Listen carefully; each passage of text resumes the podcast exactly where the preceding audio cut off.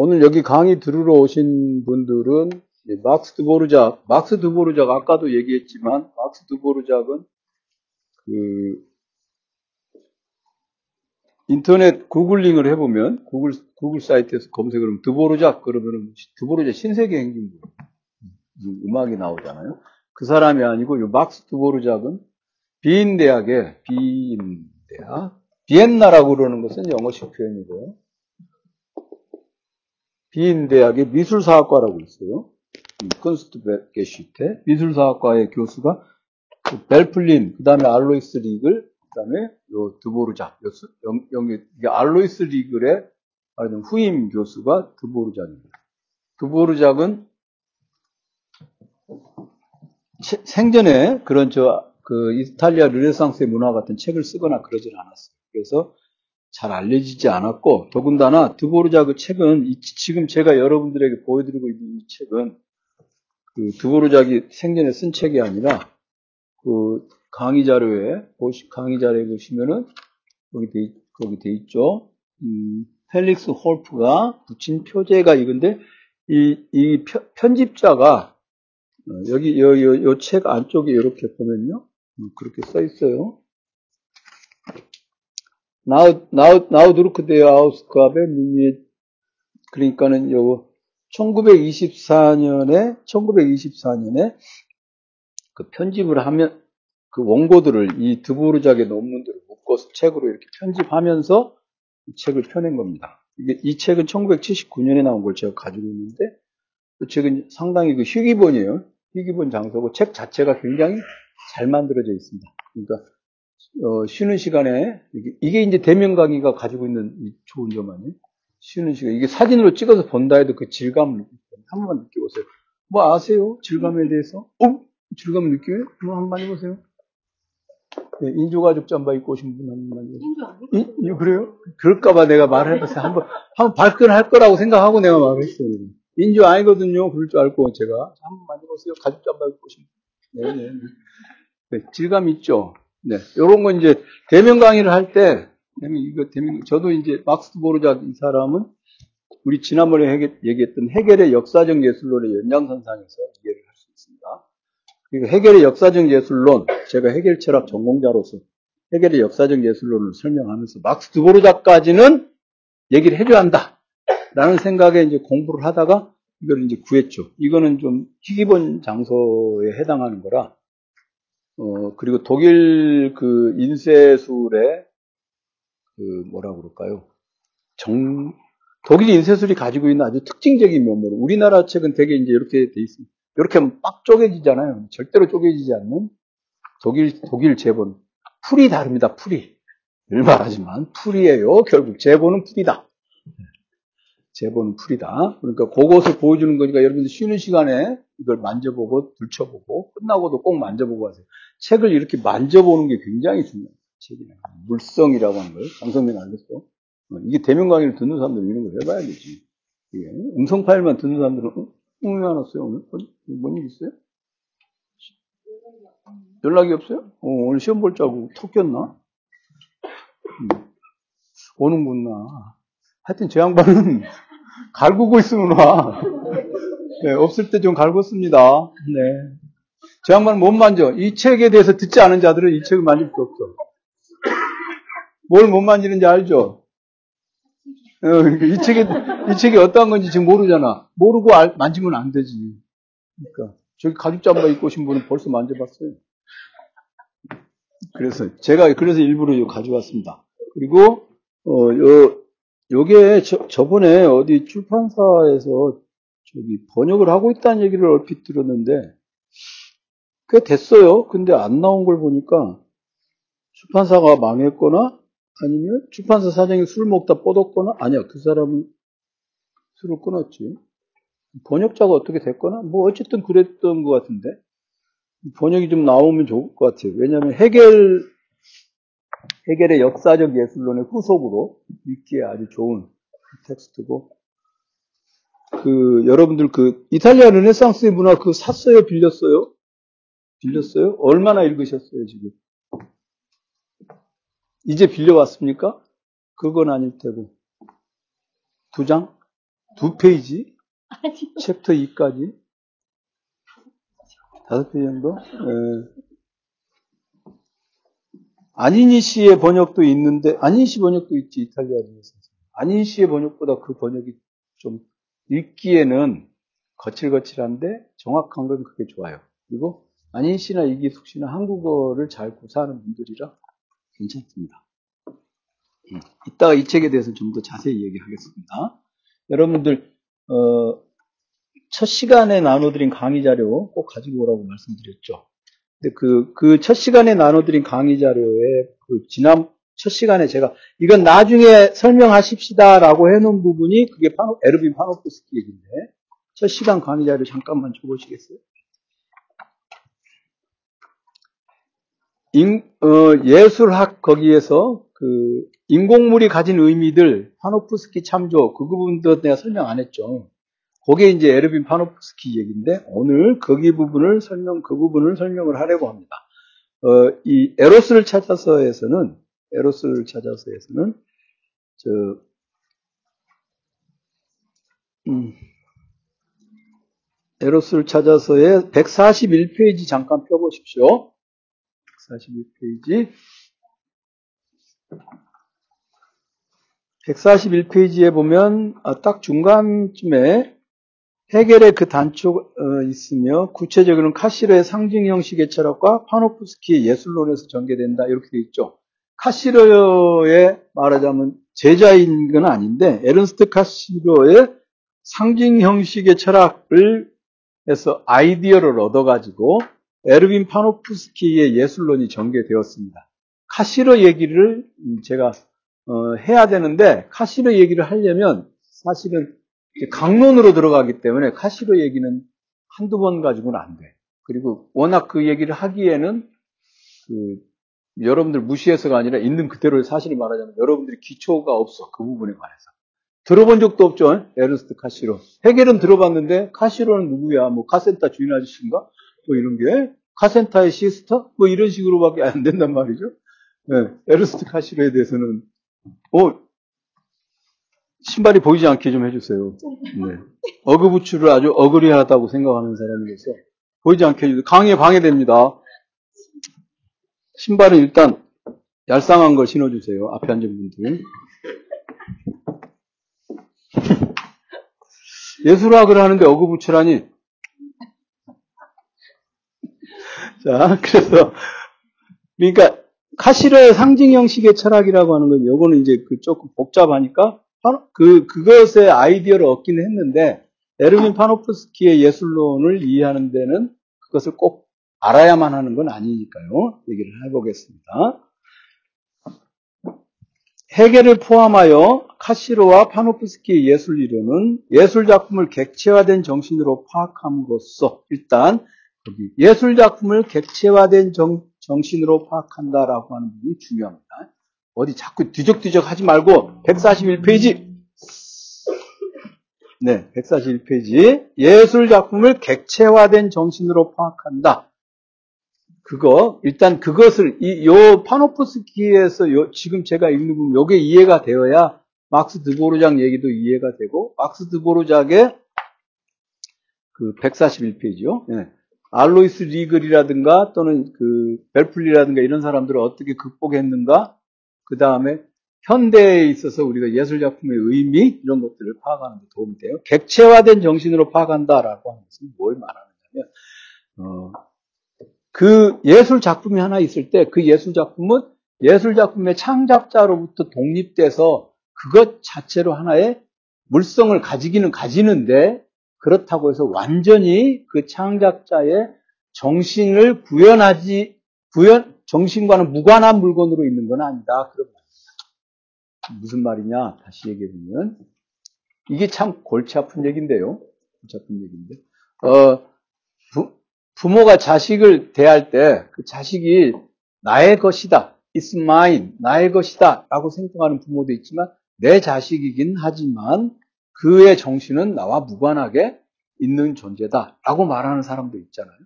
그리고 근데 그거 두 개가 이제 정반대되는, 정반대되는 두 개의 입장이라면, 중간 입장은 뭐냐면, 이, 이 아이는 나의 유전자, 나와 나와 우리 부모의 유전자를 물려받았으니까 부모의 유전자가 객관적인 하나의 인간으로서 성립된 경우도 그런 것도 우리가 객체화되었다라고 말합니다. 객체화라는 게 꼭 물건화되었다라는 뜻은 아닙니다. 눈에 보이는 것으로 드러나 보인다 그 말입니다.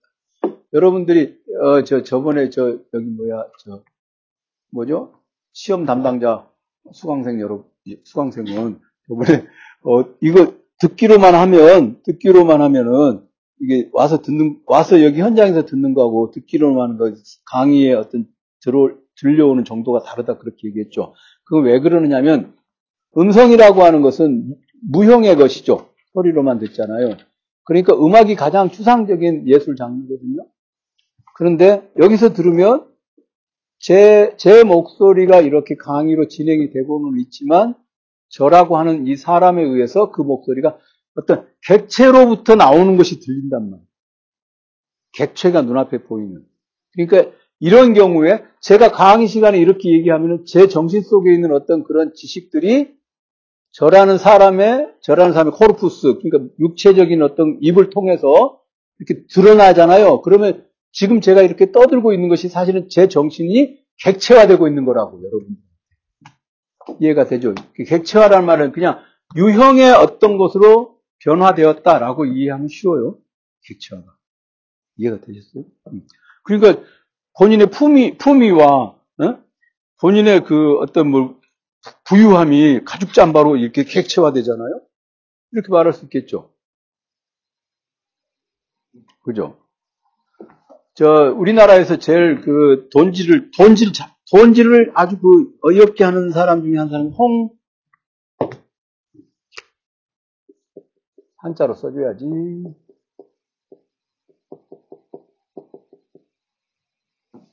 이렇게 쓰던가, 뭐 이렇게, 아닌가? 이, 이, 이 시자를 이렇게, 맞죠? 홍라이, 리움미술관 관장이었던 사람. 왜 이름이 이거냐면, 이 사람 아버지가, 어, 일제 때 판사인가? 뭐였는데, 전라도 어딘가에서 판사 노릇을 할 때 그 나왔다 그래서 전라도에서 나온 아들이다. 애다. 그래서 홍라이라고. 우리가 또 뒷조사를 좀 하죠. 뒷조사 왕 아니야, 우리가 또. 그치? 이름을 추잡스럽게 짓는단 말이에요. 이런 것들은 아주, 이, 름잘 지은 것 같죠? 역시 그 법, 법률학 전공한 자들이 천박함이 그대로 드러난다고 할 수 있어요. 이름이라고 하는 건 추상적으로, 원리적으로 지어야지. 어디 동네 따가지고 지고. 안준혁은, 어? 안준혁 김천에서 태어났어? 그럼. 어? 흥해? 흥해 한달비 거기 흥해? 와, 거긴 사람이 사는 곳이었나? 언제부터 사람이 살았나? 내가 알기로는 그게 해병대가 진군하기 전에는 사람이 살지 않았던 걸로 알고 있는데 해병대가 해양 경계 근무를 시작하면서부터 사람이 사는 곳으로 변했다는 얘기를 내가 흥해 해양 경계를 하던 때 들었어. 어, 그러니까 가령 그게 안준혁 군이 흥해에서 태어났는데 돌림자가 혁이야? 그러니까 어, 흥혁이 뭐 이랬으면 얼마나 이름이 어이없겠어요. 태어난 곳에 이름을 따서. 이름은 추상적으로 지어야 됩니다. 그래서 홍나의 아버지가 참 어이없는 사람이다. 아, 이진 공격 그만하고.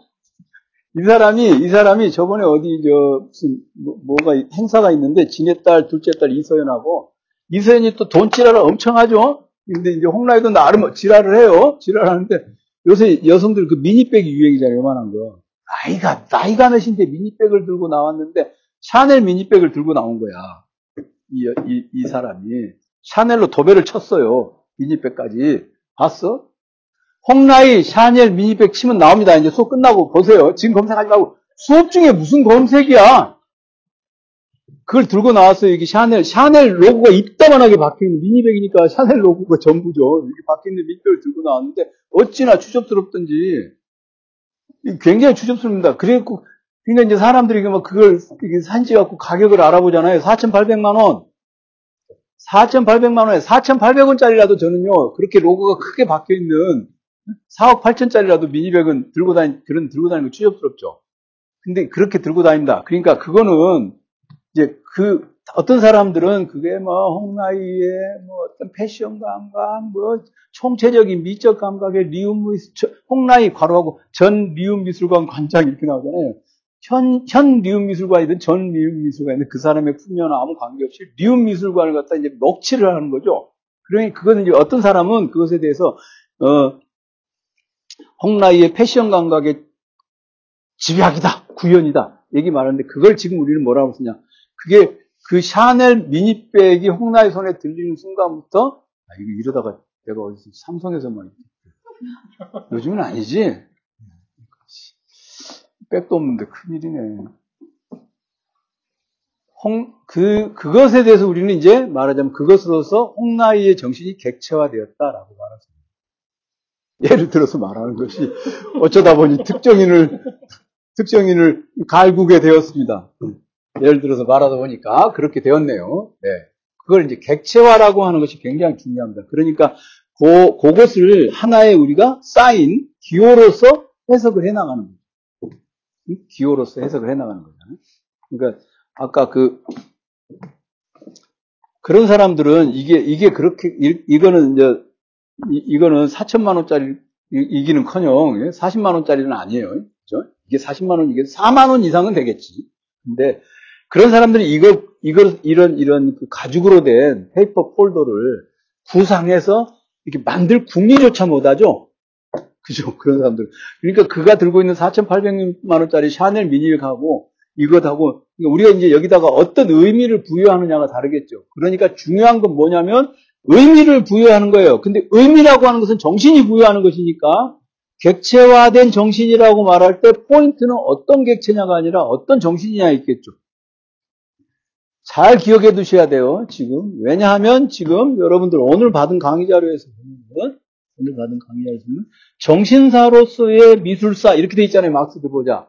그 정신이라고 하는 것을 강조했다는 것에서는 이 사람들이 정신, 정신을 강조했다라고 말을 하면 그 사람들 다 기본적으로 그 빼다에, 아, 빼다가 바닥에 빼다는 디자인 용어죠. 음, 백그라운드를 가르치는데 그 바닥에, 그 바닥에 해결이 깔려 있다고 생각하시면 돼. 이건 굉장한 거예요. 굉장히 중요한 거예요. 그리고 이 정신이라고 하는 것은 각각 개인에게만 머물러 있는 것이 아니라 특정인들이 공유하는 것이고 특정한 시대에 특정한 정신을 공유하고 있다. 그러면은 그건 시대 정신이라고 말을 하잖아요. 그리고 특정한 집단이 그걸 가지고 공유, 가지고 있다. 그러면 집단 정신이라고 그러고 협동 정신이라고 그러고 그럼 그것은 각각 그 개인에게만 귀속되는 게 아니라 그 집단 정신이 무엇으로인가 구현이 되어 나오죠. 예를 들면 어, 나치의 그 나치 당 그 요 하켄 크로이치 있잖아요. 이렇게 이렇게 꺾어져 있는 그 십자가. 사실 그건 원래 나치의 고유한 상징이 아니거든요. 룬 문자라고 어, 유럽에서 아주 오래된 옛, 옛 문자에서 신비한 주문을 외울 때 사용하는 어떤 그런 문자였다. 그걸 가져다 쓴다 이거예요. 그러면 그것이 나치가 그걸 가져다 씀으로써 나치 얘네들이 아주 뭔가 규정적으로 말할 수 없는 어떤 그런 신비함을 가장하면서도 굉장히 상스럽고 그 다음에 피 피와 피와 돼지 어머니 돼지 막 이런 걸 막 강조하는 거 있잖아요. 그런 것들이 막 엉켜 있는 그 미묘한 살육의 정신이 그 물건에 딱 들어간단 말이죠. 그럼 그것들을 우리는 나치 정신이 객체화되었다 이렇게 말할 수 있죠. 근데 그것은 그것에 객체화된 정신이 어떤 의미를 가지고 있는가를 식별해내지 못하는 사람에게는 그냥 무의미한 건 거라. 그냥 뭐 십자가를 꺾어놨네만 돼버리는 거예요. 그러면 우리가 이제 거기서 뭐냐면 지적 하층민하고 지적 상류층이 거기서 갈리는 거예요. 우리가 아파트 평수가 몇 평이냐에 따라서 중산층을 가르는 건 아무 의미 없어. 평수는 그렇게 중요해. 지적으로 상류층이냐, 지적으로 하층민이냐. 네? 뭐 그러면 어떤 사람이 이렇게 지 뭐, 어? 그러면 신발은 뭐 어그부츠 신어도 지적으로 상주시기만 되지 않습니까? 이건 아니야. 그건 제가 명백하게 아니라고 말을 해두겠어요. 음. 괜히 그거 그 문제로 시비 걸지 말도록 지금 미리 차단합니다. 제가 거기 그래서 객체화된 정신으로 파악한다. 그러면 그거는 이제 우리가 우리가 관련된 정보들을 다 끌어모아서 interpretation 해석을 해 들어가면 알아낼 수 있다는 얘기죠. 그렇죠? 그래서 그 다음 문장 보세요. 역사와 사회학으로 환원되지 않고 그렇습니다. 역사와 사회학으로 환원된다는 것은 아 그거는 역사적 사실들을 싹 끌어 모아서 성립된 것이긴 한데 그 이상의 것이고 그 다음에 사회적인 요소를 싹 끌어 모아서 성립된 것이긴 한데 그 이상의 플러스 알파가 있는 것. 그쵸? 사실 따지고 보면은, 따지고 보면은, 어, 자식은 내 거다라고 말하는 부모들은 그런 생각을 하고 있는 거죠. 얘가 나에게서 기원하니까 내 거 아니냐? 근데 자식은 나에게서 기원하지만 성장의 과정에서 플러스 알파가 덧붙여져서 그 아이의 고유한 uniqueness가 생기죠. 그렇죠? 그러니까 그 자식은 그런 경우에는 부모로 환원되지 않고 이렇게 말할 수 있는 이해가 되죠? 뭐로 환원되지 않는다.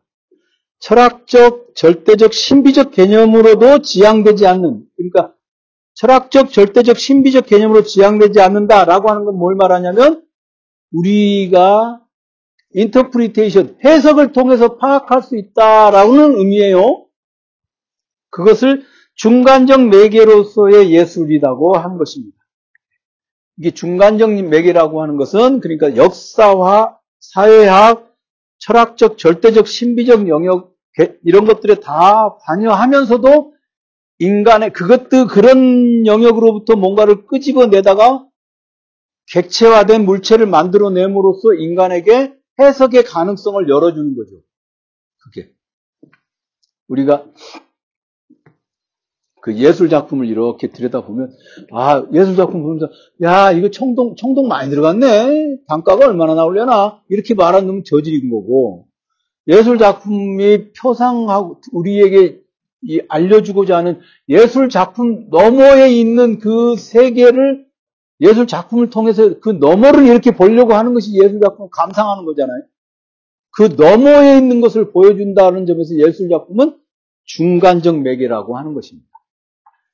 날이면 날마다 아 이게 그냥 오늘은 오늘은 뭘 먹어야 되나 뭐 소세지라도 좀 볶아 먹어야 되나 뭐 이러고 이렇게 먹을 걸 오늘 점심 뭐 먹었어요?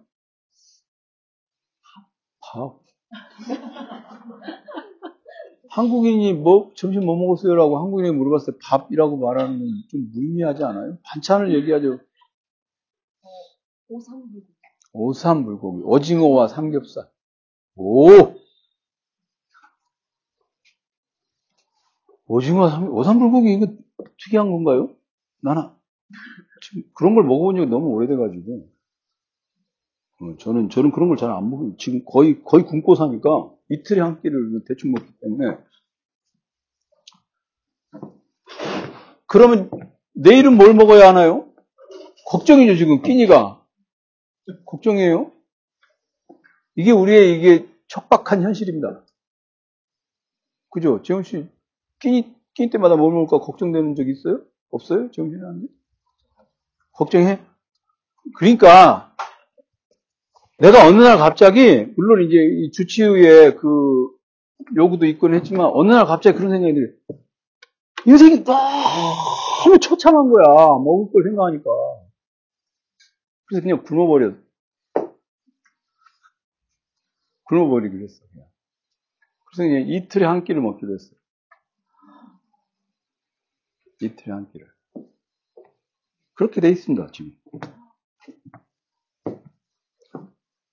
어제는 아몬드 브레이크와 아몬드 브리즈를 먹었습니다. 한 공기. 그거 말고는 없습니다. 아침에 삶은 계란 한 개. 그래서 아침에 계란 한개 먹고 최소한의 힘을 사용해서 공부를 하고 있다가 오후에 감사교육원에서 강의를 하고 집에 오니까 백가죽이 등짝에 붙는 것 같더라고요. 그래가지고 아몬드 브레이크를 얼른 먹고 그 다음에 배를 6분의 1 조각을 먹었습니다. 그러니까 식탁에 앉아본 지가 오래된 것 같아. 항상 싱크대에 서서 대충 해치우니까. 그러니까 이, 아주 마음이 편해요, 요즘에. 뭔가 해탈한 듯한. 성철 스님은 이제 알로 볼 수 있는 듯한 어떤 그런, 약간 그런 느낌이 있습니다. 그러니까 이제 우리, 그 이제 우리가 너무 너무 척박하잖아요. 우리 우리의 삶, 우리 유기체로서의 존재를 유지한다는 게 너무 괴롭잖아요. 근데 예, 그러니까 이제 저 너머에 있는 삶을 생각하고 이제 그, 그 중간에서 예술이 우리, 예술 작품이 우리로 하여금 그리로 보내, 보내주는 거죠. 잠시 있는 거지. 그것을 잠시 있게 해주는 거죠. 그걸 이제 지금 여기에 어, 중간적 매개로서 그 말로 표현했습니다. 중간적 매개라고 했습니다. 그걸 잘 생각해야 됩니다. 그렇다면 여기서 어, 중간적 매개인데 그러면 핵심은 뭐냐면 이 작품이 이 인공물이 어떤 의미를 담고 있는 것인가를 이해하는 것이 핵심이겠죠. 네. 그래서 어, 파노프스키는 파노프스키 넘겨보세요. 이 143페이지에 보면 자신의 예술학을 전개하는 문단 나눠지는 부분, 그, 그 사이는 카시르 얘기인데요. 자신의 예술학을 전개하는 근본 개념으로 카시르의 상징 형식 개념을 수용하는 그의 주장 상징 형식으로서의 원근법이라고 하는 것이 있고 그 다음에 어, 파노프스키는 거기서 네, 네다섯 줄 내려와서 상징 형식 개념을 받아들이면서도 인공물을 어떻게 이해할 것인가의 물음을 제기한다. 쿤스트베르크를 어떻게 이해할 것인가의 물음을 제기한다. 그렇게 돼 있죠? 제기한다까지 밑줄 치면 안 된다니까. 제기까지만 쳐야 됩니다. 네. 조심해야 돼. 한다는 늘 나오는 거니까. 밑줄 치다가 잘, 잘못 치다 걸리면 이건 절단 납니다. 이제. 그러니까 제기한다. 이 인공물을 어떻게 할 것인가 하는데 이 인공물이라고 하는 것은 뭐냐면 의미가 객체화된 거죠. 아까 제가 말씀드렸죠. 의미가 객체화된 거란 말이죠. 세상의 모든 인공물을 다 의미를 의미가 있단 말입니다. 자연물에는 의미가 있어요, 없어요? 있어요, 없어요? 없죠. 그러니까 자연물을 보고 아 자연이 아름답다. 응? 저 자연이 도대체 무엇일까? 다 삽질이야. 자연이 아름답다고 해달라고 했습니까? 안 했잖아. 자연경치 구경 간 적 있어요, 최근에? 지금 버스 잡힐까봐 없다고 한 거야. 주여. 통곡의 역처럼 제가 한번 해보겠습니다. 주여, 저의 거짓을 용서해, 저희 이의 거짓을 용서해 주시오, 주소서. 자연경치를 구경 가지 말고, 수원 화성을 100번을 보셔야 되는 거야. 그래야 예술 감상하는 능력이 늘어나는 거예요. 수원 사람으로서. 어? 자연물은 우리에게 아무런 의미를 주지 않습니다. 그러니까 자연, 자연미라고 하는 건 사실 성립하지 않는 거예요. 예술, 예술학, 예술, 지금 이번에 이 강의를 들은 사람은 자연경치 구경 금, 금지야. 이제 제가 다 추적기를 다르겠어요. 다들 어디 간다 그러면 단풍놀이 안 됩니다. 단풍놀이 이거 지금 제 강의 오래 들은 사람은 다 하는 얘기예요. 벚꽃놀이, 단풍놀이 금지야. 제가 어느 정도로 벚꽃 서울에 서울 요즘에 서울시 홈페이지 이런 데 가보면 서울 벚꽃길 5대 명소 중에 하나가 안산 자락길이 나와요. 그 안산 자락길이 우리 집에서 걸어서 3분. 예. 서대문구 안산.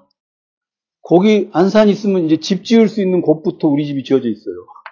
우리 빌라가. 게다가 제 방, 제 방에서 이렇게 보면 우리 앞에 조그만 언덕이 있는데 거기 벚꽃나무 하나 있어서 봄 되면 거기서 벚꽃이 날려요. 그걸 보고 제가 미친 벚꽃 딱 그러고 이제 이렇게 벚꽃놀이 구경 가기도 아주 좋은 환경 속에 살고 있음에도 불구하고 가지 않는 어쨌든 벚꽃놀이하고 단풍놀이는 금지야. 이건 철학 공부하는 사람으로서 절대로 행해서는 안 되는 이대 놀이입니다. 벚꽃놀이. 자연, 자연물 구경 다니면 안 돼요. 그래갖고, 그 간, 안 됩니다. 자, 그러면 여러분들 첫 번째 시간에 그 가진 그 강의 자료를 한번 볼봅시다 인공물을 어떻게 이해할 것인가? 그러면 먼저 우리가 이해하기, 접근하기 쉬운 영역부터 한번 봅니다.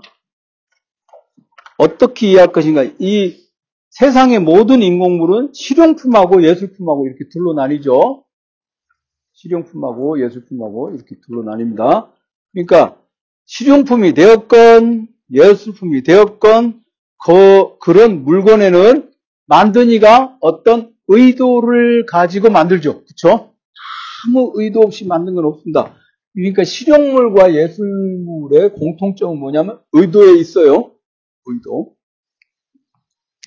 어떤 의도가 어떤 의도가 있느냐? 가령 그 유명한 그 마르셀 뒤상인가 그 사람의 그 세미인가 하는 거 있잖아요. 그 변기 올려놓고 뭐 그런 거 있잖아요. 그러면 우리가 그 변기네? 라고 얘기하면 그건 실용물로 보는 거예요.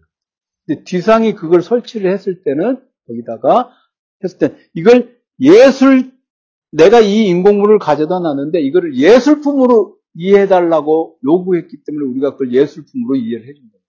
근데 만약에 그것 나는 뭐 아, 그냥 난 변기에 불과해 그게 이렇게 생각하면 그냥 변기가 되는 거예요. 그 의도를 받아들이지 않으면 이해가 되죠. 음, 모나리자를 그리, 모나리자 그림을 보고 모나리자를 그렸을 때 어, 레오나르도 다빈치가 그 모나리자를 예술품으로 이해해달라고 요구한 것이 분명해 보인단 말이죠. 그럴 경우에는 거기다가 뭐 이 그림이 뭐 실물하고 똑같이 생겼네, 아니네, 뭐 이런 얘기를 하는 게 무의미한 거예요. 색채의 구성이 어떠한가, 그 다음에 작품의 구도는 어떠한가, 이 특정한 부분을 이렇게 칠한 것의 의도는 어디에 있는가, 이런 것을 따져서 물어야 되는 것이죠. 그러니까 그의 의도가 무엇이냐에 따라서 그의 의도가 무엇이냐에 따라서 그것을 실용품으로 보느냐 예술품으로 보느냐의 차이가 있는데 감상자가 방금 전에 말씀드린 것처럼 아니 이게 왜 예술품이야 변기잖아 그래 버리면 그때는 단순한 대상이 됩니다. 그죠? 그러니까 그거는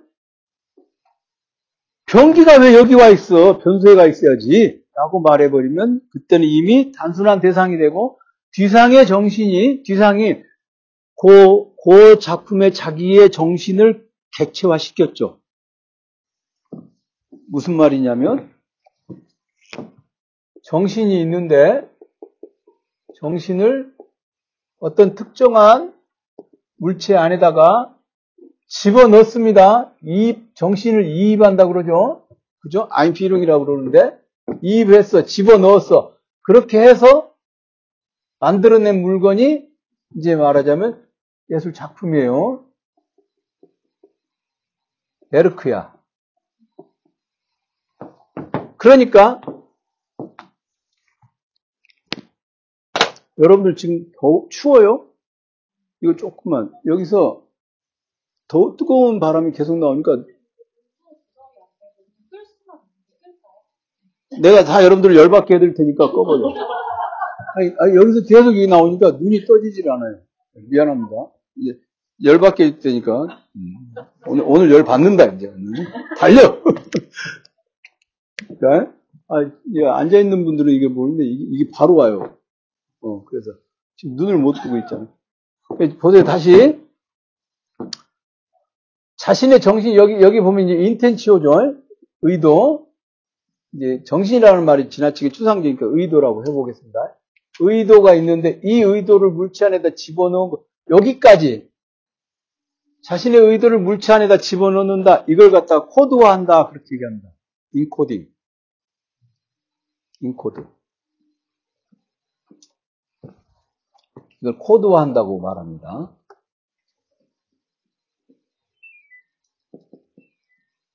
encoding이라고 말합니다. 인코딩 한 것에, 그러니까, 이 Werk는, Werk는 encoded object죠. 코드화된 대상이죠. 잘, 잘 보셔야 돼. 이건.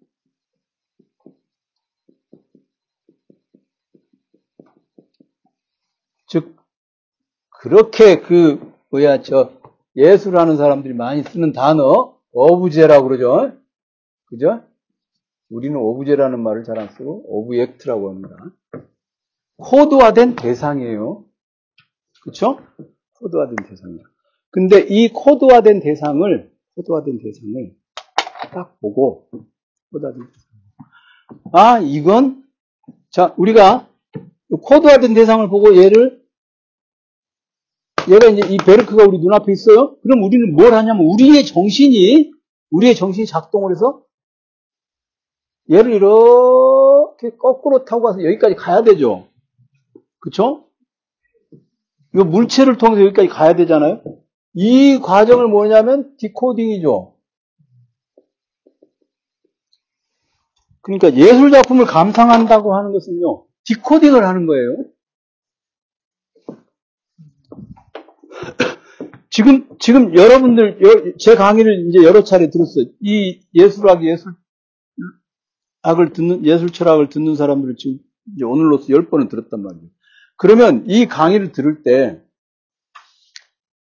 제가 강의를 할 때 사용하는 코드들이 있어.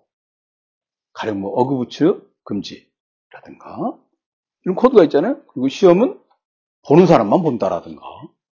있죠? 또는 제가 뭔가를 강조할 때, 뭐 할 때, 그, 그 사람, 제가 특징적으로 사용하고 있는 코드들이 있단 말이죠. 강의를 하면서 사용하는 코드들이. 저는 그걸 굉장히 제 강의에 말하자면 흡수력과 또는 전달력을 높이기 위해서 그걸 궁리를 많이 해요. 그러니까, 어, 저기 뭐죠? 요, 요, 예전에 저 90년대인가? 그 무렵에, 2000년대구나. 그 교수학습센터라는 게 대학마다 생기기 시작을 했는데, 가르치는 방법을 하는 거예요. 근데 거기 이제 뭘 하나 이렇게 보니까, 일단 교수학습센터에서 그걸 연구하는 교수들이 잘 가르치지를 못해.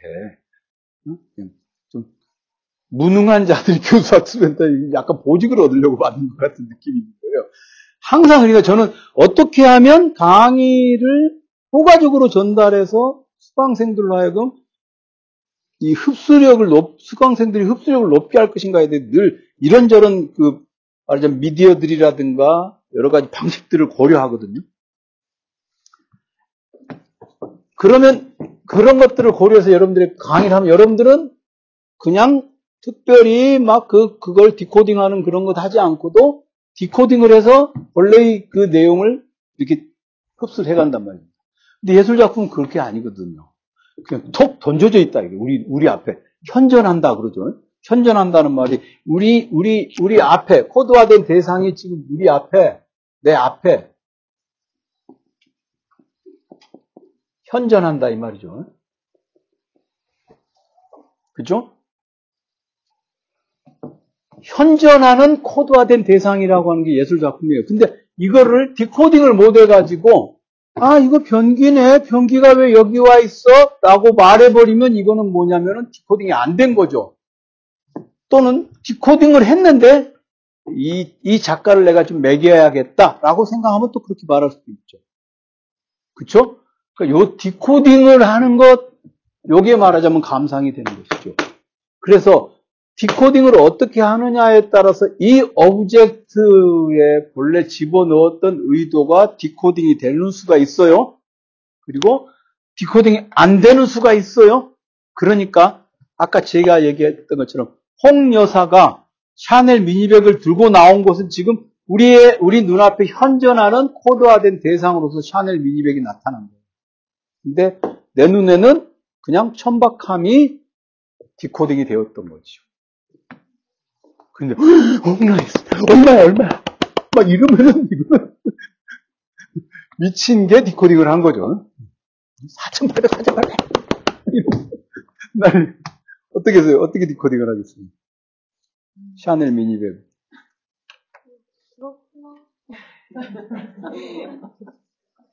다음번부터 강의 안 들을 거예요? 어떻게 decoding 하겠어? 샤넬에서 돈 받았나? 이런 생각. 아, 이게 관계적으로, 아, 이분은 그 relation decoding을 하시는군요. 샤넬에서, 홍라이가 샤넬에서 돈 받겠어요? 그게 들통날까봐 쪽팔려서도 안 받지. 저도 안 받습니다. 저는 샤넬 싫어해요, 샤넬 싫어요. 그러니까, 아무런 그런 장식이 없는 그런 물건을 들어야 된다라고 생각을 하는데, 그러니까 그게, 저는 한 번 더 생각을 해봤어. 어, 나처럼 돈 많은 사람이 이걸 들므로써 남들에게 경멸의 대상이 될 수도 있다는 것을 통해서 재벌의 소박함을 보여주려는 걸까? 라고 세 번을 한번 돌려봤어요. 어, 이건 너무 초창한 거야. 내 머리를 왜 써? 거기다가. 이렇게까지. 그죠? 내 머리 과잉 사용이야. 그래서 내가, 아, 이건 그만하자. 그만하자. 그, 그, 그, 그 집, 그, 그, 누구죠? 그, 이서연? 둘이 아주 세트로 나와가지고 아주 그냥 우리가 그런 경우에 이제 어 이게, 이게 풍년이다, 이런 얘기를 하죠. 그래서, 그렇게 생각을 했습니다. 그러니까, 요게 이제, 요 디, 그러니까 요때, 요 디코딩을 할 때, 디코, 얘가, 제가 베르크라고 그랬는데, 이거를, 그, 예술가가, 창작자가, 이걸 예술 작품으로 봐달라. 그러면 이게 콘스트베르크가 되는 거고, 그러니까 지금 이 앞에다가 이제, 그 인공물이잖아요. 그러니까 이게 쿤스트베르크라고 하는 말이, 네? 쿤스트베르크라고 하는 말이요. 그냥 이게 변기내 해버리면 인공물인 거고, 예술품이네? 그러면, 이, 아니, 이게 저, 뭔가 예술을 뭔가 의도했네? 그러면 이게 쿤스트베르크가 예술품으로 번역이 되는 거죠. 그러니까, 쿤스트베르크라는 단어는 인공물이라는 뜻도 되고, 그 다음에 예술 작품이라는 뜻도 돼요. 그 독일어 하나가, 근데 디코딩을 어떻게 하느냐에 따라서 이 단어가 인공물로 이해될 수도 있고 예술작품으로 이해될 수도 있어요. 그러니까 이 쿠스트베르크라는 단어를 제가 첫 시간부터 외우라고 한 이유가 그거예요. 딱 보고 아, 어, 저기 뭐죠?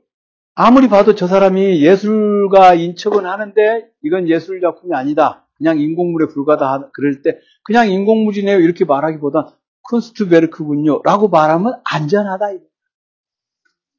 그럼 저 사람은 독일어로 말해주니까 자기 가오가 올라가는 것 같지만 사실 우리가 그것은 Kunst, 인공물의 의미로 Kunstwerk를 사용한 거지. 그죠? 진정으로 저게 예술작품이다. 그럴 때도 Kunstwerk라고 말해주고 저 사람이 어, 예술작품이군요라는 뜻으로 썼습니다. 라고 말하는 거죠. 그러니까 이게 바로 Kunstwerk라고 하는 이 Deutsch를 사용하는 우리의 의도가 됩니다. 그래서 제가 첫 시간부터 계속 Kunstwerk라는 단어를 외워야 한다. 그렇게 얘기를 했던 것이죠. Kunstwerk 큰 소리로 한번 읽어봅시다. 쿤스트베르크. Kunstwerk. Kunstwerk. Werk를 갖다가 W-E-R-K 이거를 Werk 이렇게 읽으면 안 돼. 이건 너무 독일식으로 읽는 거예요. 우리는 독일 독일어를 충분히 알지만 이미 localize된 발음으로 읽음으로써 가오를 떨쳐야 되는 거야. 읽어봐요 한번. Kunstwerk. 눈, 눈썹을 이렇게 들썩거리면서 읽으면 이제 막 배운 사람 같잖아. 평소에도 늘 쓰던 단어다라는 것처럼 그냥 인절미 읽듯이 읽으면 돼요. 인절미를 갖다 인절미 이렇게 읽진 않잖아요. 다시. 왜또 눈썹을 왜 자꾸 말을 들? 그 눈썹이 내 눈썹입니까? 이건 곤란해. 다시 해, 다시. 그렇지. 눈을 이렇게 헷갈락 뜨면서 하는 건 괜찮은데 눈썹은 너무 지나치게 명시적으로 이 단어를 내가 열심히 익혔다는 걸 티내니까 그냥 무심하게 콘스트베르크를 읽어주시면 됩니다. 이해가 됐죠? 음.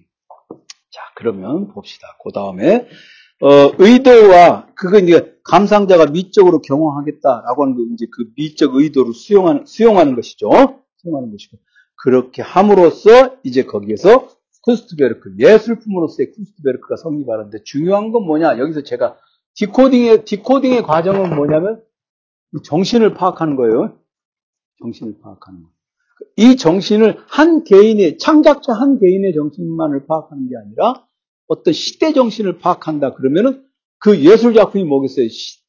어, 고딕 성당, 그 다음에 로마네스크 성당, 고딕 성당, 그런 것들을 싹 고대 아테나이의 파르테논 신전 그런 것들 있잖아요. 열주 양식 이런 것들이 다그 그 시대의 시대 정신을 드러내 보이는 물건들이죠.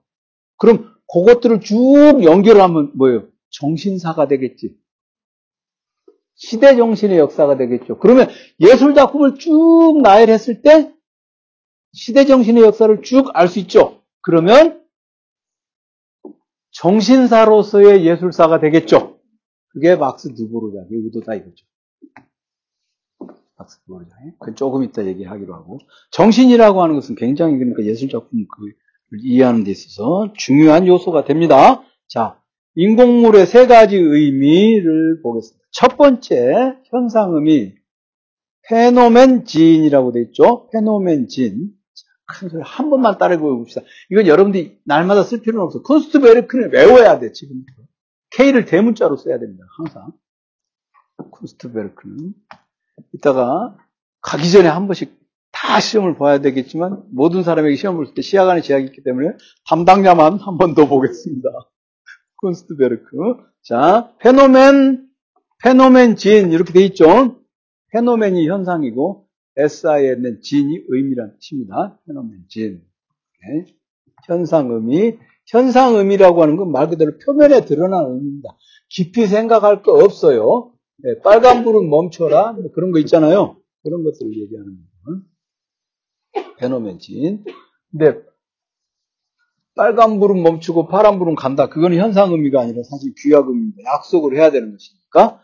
일단 현상 의미를 보면은 그건 사실 의미와 표현 의미로 나누는데 사실 의미와 표현 의미로 나누는데 어, 이것은 선들의 형, 선 이런 것들이 형태로서 사물을 식별하고 의미를 담은 형태 이런 걸 말하는데 이것을 주로 연구하는 방법 이것을 이, 이 현상 의미는 어느 경우에 쓰냐면 특정 시대에 특정 사물이 어떻게 표현되었는지를 분석하는 그런 영역이 있습니다. 그게 바로 양식사의 영역이에요. 그러니까 어, 조선시대 조선시대의 단원 김홍도 뭐 그런 사람들 있잖아요. 그런 사람들이 사람을 그린 방식 이런 거는 김홍도가 독특하게 잘 그린 건 아닌데 대체로 비슷 신윤복이 그린 거하고 김홍도가 그린 거하고 큰 차이는 없어요. 배경이 좀 다르지. 신윤복은 좀 야리꾸리한 장면을 그렸다. 단원 김홍도는 이제 술 먹는 장면을 그렸다. 그런 차이만 있을 뿐이죠. 그런 거, 그런 것들을 쭉 연결해서 보는 걸 양식사라고 합니다. 양식사라고 하는 건 미술사에서 중요하죠. 양식의 역사. 그 다음에 규약 의미, 규약 의미. 이거 있는데, 요거는, 요것을 따져 묻는 것을 이제 예술학이라고 합니다. 예술학이라고 합니다. 요게 그러니까 쿤스트 비시엔샤프트인데, 요건 뭐냐? 요 예술학이라고 하는 것을 규약, 베도이퉁스, 베도이퉁스 진이라고 하는 건데요. 요거는 도상학 분석을 합니다. 요거는 뭐냐? 약속이에요. 약 픽토그램 같은 거. 픽토그램 같은 약속. 그 약속을 찾아보는 거예요. 그러니까 어떤 객체화된 물건이나 도, 그, 그 뭐죠? 어, 아이콘 이런 걸 통해서 그래서 규약을 생각해내는 것입니다. 이게 저 여성분들 좀 불쾌할 수도 있는데 예전에 이제 우리가 제가 제가 그 군대 있을 때 그 80년대 초에 그때 Team Spirit 훈련이라는 걸 합니다. Team Spirit 협동 정신이죠. Team Spirit 훈련. 그런 거 하면 저 오키나와에 있는 미국 해병대가 그 포항에 있는 그 캠프 무적 그러니까 해병대 해병대 캠프가 포항에도 하나 있어요. 그 와가지고 그 협동 작전을 하거든요. 미국 해병대들이 이제 와가지고 한국 해병대하고 합동 훈련을 해. 미리 가기 전에. 그러면 어, 여러분들이 짐작하시다시피 해병대라는 게 굉장히 상스러운 군대입니다. 상스러운 군대. 그러니까 미국 해병대도 마찬가지예요. 굉장히 상스러워요. 그러니까 이제 서로 만나잖아요. 창수 어디 군대에서 외국 군대를 만나본 적 있어요? 없어요? 카투샤 출신 아니에요? 어, 보이기는 카투샤 출신이에요. 안 그래요? 이게 이제 한국 해병대는 그 미국 해병대를 만나면 서로가 서로를 디스하는 거야. 우리가 이제 남자들이 이 상대방을 디스하는데 이거잖아. 지나가면서 이제 막 우리가 이걸 한다 이거야. 미국 해병대들 막 이런다 이거야. 근데 한국에 좀 와본 애들 있잖아요. 미국 애들도 막 우리한테 이런다? 왜 이런 거야 이제 이게? 그때만 해도 80년대 초만 해도 우리가 견문이 짧기 때문에 이게 뭔지 모른다고. 미국 애들이라고 이걸 알겠습니까? 감자 먹이는 거거든. 엿먹으라 이 새끼들아 이런 뜻이에요. 남자들 남자들은 다 알죠. 몰라? 알고 있었어? 왜 모른 척해 근데? 근데 이제 이게 몇 번 되다 보니까 몇 번 왔던 애들 있잖아요. 우리도 고참 한국의 고참 해병들은 다 이걸 배워가지고 딱 지나가면서 이러고 갑니다. 그럼 미국 해병들은 또 저 고참 해병들은 다 이러고 갑니다. 뭐냐 이거 귀하의 문제거든요. 얘가 좀 저질스럽군요. 어떤 것들, 아까 제가 말씀드렸던 빨간불이면 멈추고 파란불이면 간다 이런 거 있죠. 이런 건 일상생활 속에서 굉장히 중요한 규약들에 속하죠. 근데 그런 규약들을 만들어내는 것은 사실 이제 이쯤에 오면은, 이쯤에 오면 현, 문화적 맥락에서 규약으로 연결됩니다. 문화적 맥락이란 말이 있죠. 문화적 맥락 굉장히 중요해요. 이게 문화라고 하는 말이 굉장히 범위가 넓어서 이해하기가 어려운 경우가 많이 있는데, 문화라고 하는 것은요, 다르게 보면은, 특, 지금 현재 우리가 살고 있는 세계에서는 특정한 집단의 하위 문화, 그러니까 저급이란 뜻이 아니라 서브컬처라고 부르는 그 문화 영역이 굉장히 많이 발달해 있어서 그 집단에서만 사용하고 있는 규약들이 다른 집단의 사람들은 전혀 이해할 수 없는 경우가 많이 있습니다. 그렇죠? 어, 요즘에 케이팝 뭐 그룹들 막 이렇게 나오는데 저는 그 케이팝 걸그룹이든 뭐 보이밴드가 됐건 걸그룹이 됐건 그들이 추는 춤을 이렇게 보고 있으면 이해가 안 되는 거야. 그 액션이 무엇을 의미하는지 모르겠어. 그, 그 누구지? 그 사람, 그 요즘에 그 블랙, 블랙핑크의 꽃, 지수인가? 그 사람이, 그 춤이 거의 이렇게도만, 이렇게, 꽃이라는 대사, 이게 가사가 나올 무렵 손을 이렇게 펴가지고 이렇게 돌리는데, 나는 이게 연목으로 알고 있었거든요, 원래, 우리가? 우리가 이게, 그지, 안준영? 이거 연목으로 아냐? 왜 이게 연목으로 우리는 규약을 지고 있었습니다. 얘가 갑자기 딱 이러더니 돌리면서, 제가 나 관객한테 엿먹어라? 이거 보는 놈들 엿먹어라? 이 고도의 인기 전략인가? 그, 그게 굉장히 되풀이돼서 나오잖아요. 적응이 안 되는 거야. 정말이에요. 게다가,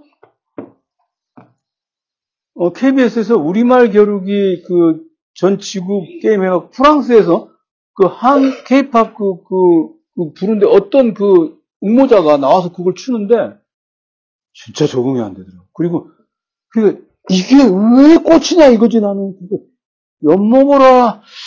아 이거 관객을 향한 어떤 그런 학교의 어떤 외침인가 그런 생각이 든다 이거죠. 그러니까 이건 굉장히 제가 그거 보면서 분명히 모든 사람이 그 부분에 열광을 하는데 모든 사람이 아 이건 귀하의 문제구나. 상당한 정도로 과거의 서브컬처에 제가 이게 되어 있구나. 그리고 BTS나 이런 애들처럼 이렇게 반듯한 애들이 이렇게 나와 생기게 반듯한 애들이 공손하게 이렇게 말하니까 아 쟤네들이 뭔가 어 예전 지금도 있나요? MRI라고 MRA, MRA. Moral Rearmament. 도덕 재무장단. 그런 제가 고등학교나 대학교 다닐 때 학교에 MRA라고 하는 그런 동아리 같은 게 있었어요. 이건 완전히 예? RCY MRA 뭐죠? 이제 기억나요? 저는 그 BTS 애들이 반듯하잖아. 그래서 서양 어머니들이 좋아한다. 밝게 사, 밝게 살아라. 올바른 얘기만 한다. 근데 그런 애들이 딱 나와서 BTS가 딱 나와서 노래를 하는데 MRA인 줄 알았어요. 도덕 재무장단. 제가 가지고 있는 남성 밴드는 일단 머리를 길러야 돼. 그래서 제가 옛날에 머리를 길렀던 것입니다. 은퇴하고 밴드를 하기 위해서 미리 머리를 길러뒀던 것입니다. 기타는 조금 치니까 기약이 없어서 지금 잘랐습니다. 일단 나와서 대가리를 흔들어야 하는 것이야. 어? 그냥 Led Zeppelin이나. 그래서 저는 Queen, 저는 저 뭐죠? Queen이죠. Queen에서 그 프레드, 프레드 머큐리를 안 좋아해요. 머리가 짧아서. 누구야? 브라이언 메이 기타리스트를 좋아합니다. 머리가 길어서. 머리 짧은 애들은 일단 밴드로서의 자격이 없다고 생각해. 쫙 길러서 그것을 갖다 그러니까 hair rock이라고 그러죠. 하드록이라는 말도 쓰지만 머리가 길다 해서 헤어, 헤어록이라는 말을 별칭으로 쓰기도 합니다. 그러니까 이게 제가 가지고 있는 문화적인 코드예요. 그러니까 보이밴드가 적용이, 적응이 안 거예요. 딱 나왔고, 뭐 G.O.D 이런 애들이 반드시 서가지고 이게 어머니는 뭐, 어? 뭐, 뭐, 뭐, 뭐, 짜장면을 싫다고 하셔서 이게 무슨 도덕재무장단이야, 이것들이. 엄마, 나적 같아. 막 이래야지. 이게, 이게 노래지. 사실은 제가 왜 한국의 케이팝 보이밴드 애들에게 적응을 안 되느냐라고 깊이 생각해 본 결과 오늘 말씀드립니다. 웃자고 하는 얘기 아니에요. 규약이 안 맞는 거야. 규약이 안 맞는 게. 그냥 착한 노래를 불러도 봐주는 사람은 딱 한 명, 함춘호밖에 없어요. 함춘호가 제가 고등, 제가 고등학교 동창인데, 함춘호는 진짜로 독실한 기독교 신자인지는 모르겠지만, 교회는 열심히 나갔어요. 그래서 고등학교 때부터 걔는 그 금관의 예수 뭐 이런 거 있잖아요. 이런 걸 기타를, 통기타를 치면서 불러가지고, 우리로 하여금 그 가사는 별로 시원찮은데 노래는 잘하네라고 하는 그, 런 감명을 불러일으켰습니다. 그래서 그 사람을 빼고는 착한 노래 부르는 것을 용서하지 않습니다. 건전가요의, 건전가요의 그 뽀샤시 버전으로 나, 타난 것 같은 한국의 boy band 느낌이 있단 말이에요. 지금 제가 이렇게 장황하게 얘기하는 건 뭐냐. 이게 굉장히 문화적인 맥락이 서로 연결이 되지 않을 때 그 boy band를 decoding을 못하고 그냥 decoding을 못하는 것, 못했다는 것이 자괴감이 들기 때문에 이제 뭘 하느냐. HYBE는 어떤 식으로 multi-label 전략을 구사하는가? JYP는, 지금 JYP하고 SM하고요. 그 다음에 YG하고 셋을 다 합해도 HYBE 매출을 못 따라갑니다. 그만큼 HYBE가 multi 어, 레이블 전략을 구상하고 있어요. 알고 있어요? HYBE의 multi. 궁금한 건 나중에 물어보세요. 그러니까 그거를. 그러니까 방시혁 씨가 굉장히 그 사업을 잘 하고 있다는 얘기죠. 특정한 지점에서. 그런 거나 연구하고 있다 이거예요. 그 보이밴드를 문화적으로 즐기지 못한다. 여기에 지금 예술학의 영역에 들어왔을 때 문화적 맥락에서 규약을 이해, 디코딩을 해야, 해야만 그렇게 해야만 이미지를 형성할 수 있는 거고 이 이미지를 유형의 것이든 무형의 것이든 마음속에 어쨌든 심상이 생겨나야 돼요. 와 보이밴드 와 이게 저는 저는 저는 게다가 여성 걸그룹 이런 거는 전혀 안 좋아요. 여, 성들이 떼지어 나와서 노래 부르는 거 정말 싫어. 백지영 이런 거 있잖아. 그런 거 좋아해. 내 귀에 캔디 이런 거 좋아해. 항상 마음이 우울할 땐 내 귀에 캔디. 어 캔디구나 막 이러면서 초콜릿을 먹으면서 들으면 그 효과가 극대화되죠. 그렇습니다. 그렇게 해서 이미 심상이 형성이 되고 그 다음에 그 심상을 싹 그 규약에 따라서 묶어내면 그게 알레고리예요.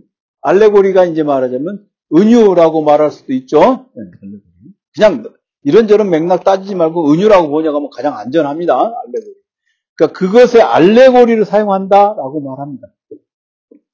이게, 이게 반드시 예술에만 해당하는 것이 아니라 특정한 어떤 집단, 서브컬처라고 하는 것에 다 해당합니다. 예를 들면, 예를 들면, 어, 저처럼, 어, 제가 박사학위 과정에 다닐 때 이제 독일 관념론 철학을 전공했단 말이죠. 그럼 독일 관념론 철학을 전공한 사람은 아까 우리 제가 나중에 기회가 되면 해보자 하는 에르스트 카실라든가 헤겔이라든가 이런 사람들 다 아주 그냥 알 수 없는 신비한 형이상학을 가지고 이렇게 두리뭉실한 이런 철학을 한단 말이죠. 그러니까 그 철학을 하는 사람들이 만나면 어, 수학적으로 증명되지 않는 뭔가 뜻모를 이야기만 남기고 서로 떠난단 말이죠. 그 사람들. 그 학회에 가면. 그죠? 결국 대화가 안 돼. 그러니까 그, 그 사람들을 이렇게 그 학회 사람들이 모여서 얘기하고 있는 것을 가령 어, 수리, 수리 철학회 또는 과학 철학회 이 사람들이 보면 얼마나 한심하겠어요. 그러니까 사실은 철학과에 있는 사람들끼리는 서로 대화가 잘 안 되는 경우가 많아. 전공 영역이 달라버려. 그냥 학부 때는 전공이 없으니까 같이 술 먹고 어울리는데 박사과정 들어갔다 그러면 이제 완전 남인 거야. 그게 철학이에요? 라고 서로 매기는 경우. 그, 그걸 할 거 뭐하러 철학과를 다녀? 수학과를 다니지? 뭐 이런 경우가 생긴다, 이 말이죠. 그게 뭐냐, 이제, 그러면 그들이 사용하고 있는 언어 자체가 달라지죠? 언어 자체가 달라지니까 그런 경우에는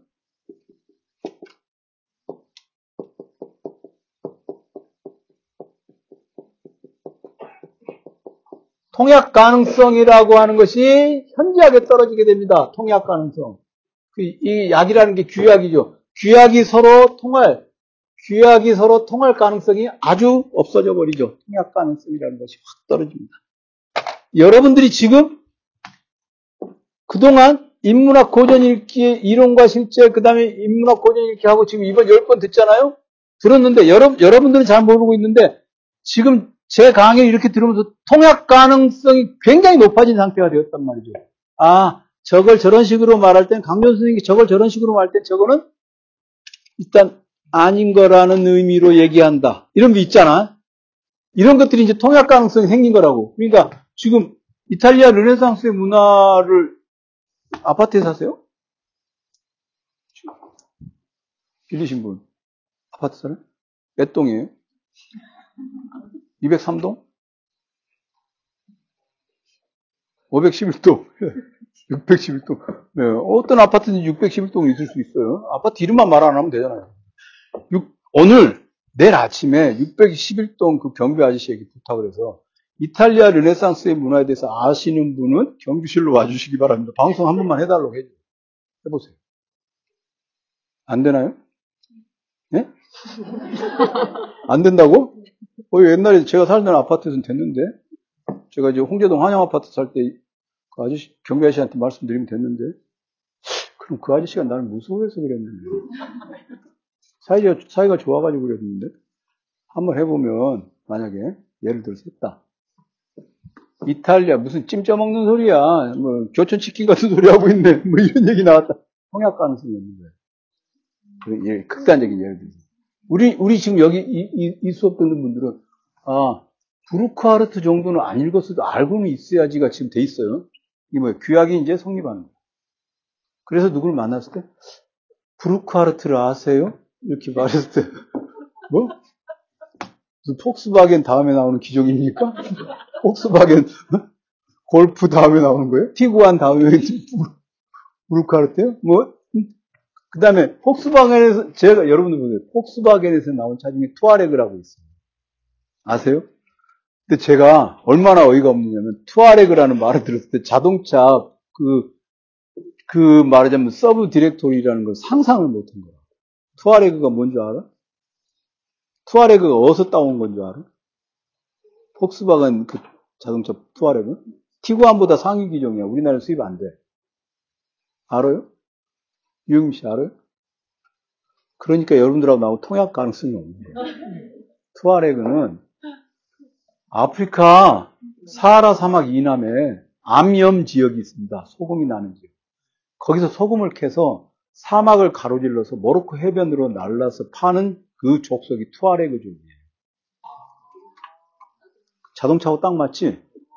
그걸 따다가 투아레그 자동차 이름을 지은 거예요. 그러니까 난 투아레그, 폭스바겐 투아레그 그래서 저는 폭스바겐에서 수익이 나면 투아레그족을 후원하는 무슨 foundation을 만든 줄 알았어, 재단. 폭스바겐 투아레그래서 폭스바겐 투아레그족 후원재단인 줄 알았어요. 자동차 기종 이름이 아니라. 그러니까 이게 뭐냐? 사용하고 있는 규약의 차이죠. 그래서 저는 그 자동차를 볼, 티구아는 모르겠는데, 티구아는 이게 대만에서 파는 중국 음식의 한 종류인가? 라는 느낌이 좀 들어요, 느낌에. 그러니까 이게 지금 그 사람이 가지고 있는, 그 사람이 가지고 있는 문화적인 맥락에 따라서 어떤 알레고리들이 이제 달리 해석되기 시작하죠. 이게 비슷해야 대화가 되는 거야. 이게 비슷해야 대화가 됩니다. 그래, 이거는 적어도 서로 커뮤니케이션에서 확정할 수 있죠. 근데 이제 이 다음에 나와 있는 본지름이 예술 철학 이거는요 도상 해석학에서 획득하는 것인데 예술 작품의 근저에 놓인 원리에 대한 종합적 직관을 통해서 파악한다 이렇게 돼 있고 보편적 정신사 이렇게 돼 있죠. 이거는 사실은 철학자들이 규정해주기 전에는 절대로 알 수가 없는 것입니다. 그러니까 우리가 일반적으로 예술학이다라고 하는 것은 두 번째 거예요. 귀화금이 맨 밑에 있는 본지름이 있죠. 세 번째 본지름 장부죠.